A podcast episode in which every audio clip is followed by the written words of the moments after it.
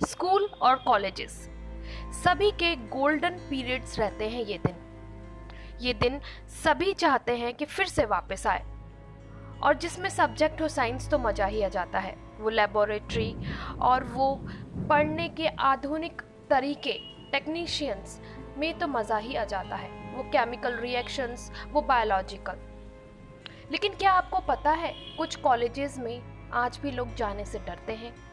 और साइंस जैसे, जिसने बहुत तरक्की कर ली है, जिसका पावर्स जिसका आत्माओं से कोई लेना देना नहीं है, ऐसे ही एक कॉलेज में घटना घटी है। जी हाँ मैं हूँ आर जे शिराली और आप सुन रहे Sunday stories only on radio वाफरा आज मैं आपको साइंस के एक ऐसे कॉलेज में लेके चलूँगी, जहाँ अब कोई पढ़ाई नहीं होती है, जो एक खंडर बन चुका है, जहाँ सिर्फ़ भूत प्रेतों का ही डेरा है।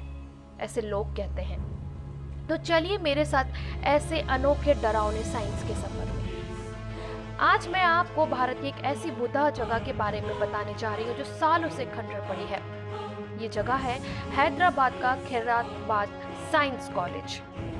पहले तो खैरातबाद साइंस कॉलेज में बहुत से विद्यार्थी पढ़ने आते थे दूर दूर से पढ़ने आते थे। लेकिन अब ये खंडर बन चुका है। अब यहाँ कोई बच्चा पढ़ने नहीं आता। क्योंकि यह प्रेत आत्माओं का बसेरा है। जी हाँ।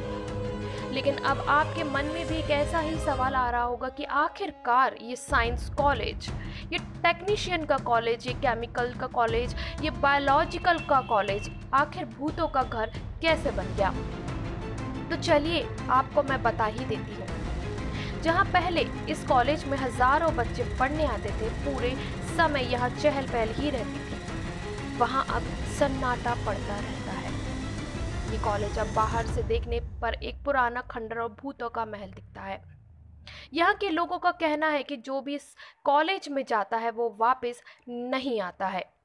जी हाँ लोगों का ये भी कहना है कि जब ये साइंस कॉलेज बंद हुआ था, उस समय लैब में पड़ी सभी डेड बॉडीज डिस्पोज नहीं की गई थी और वहीं छोड़ दी गई थी, उसी हालत में।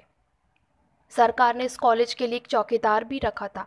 लेकिन अगले ही दिन उस चौकीदार की भी अजीब गरीब तरीके से मौत हो गई थी और उसे कोई भी समझ नहीं पाया और उसकी लाश कॉलेज में ही पड़ी मिली। लोगों का तो कहना है कि उस चौकीदार की हत्या भी यहाँ के भूत प्रेतों के कारण ही हुई है। God knows. इस घटना के बाद से ही आज तक उस कॉलेज में कोई भी नहीं आता जाता है।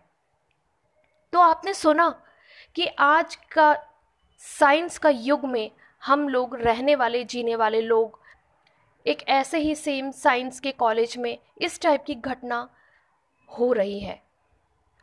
तो फिर मैं विदा लेती हूँ और फिर मिलती हूँ अगले एपिसोड में। इसी तरीके से कोई नए चमत्कार, लेकिन डरावने सफ़र के साथ।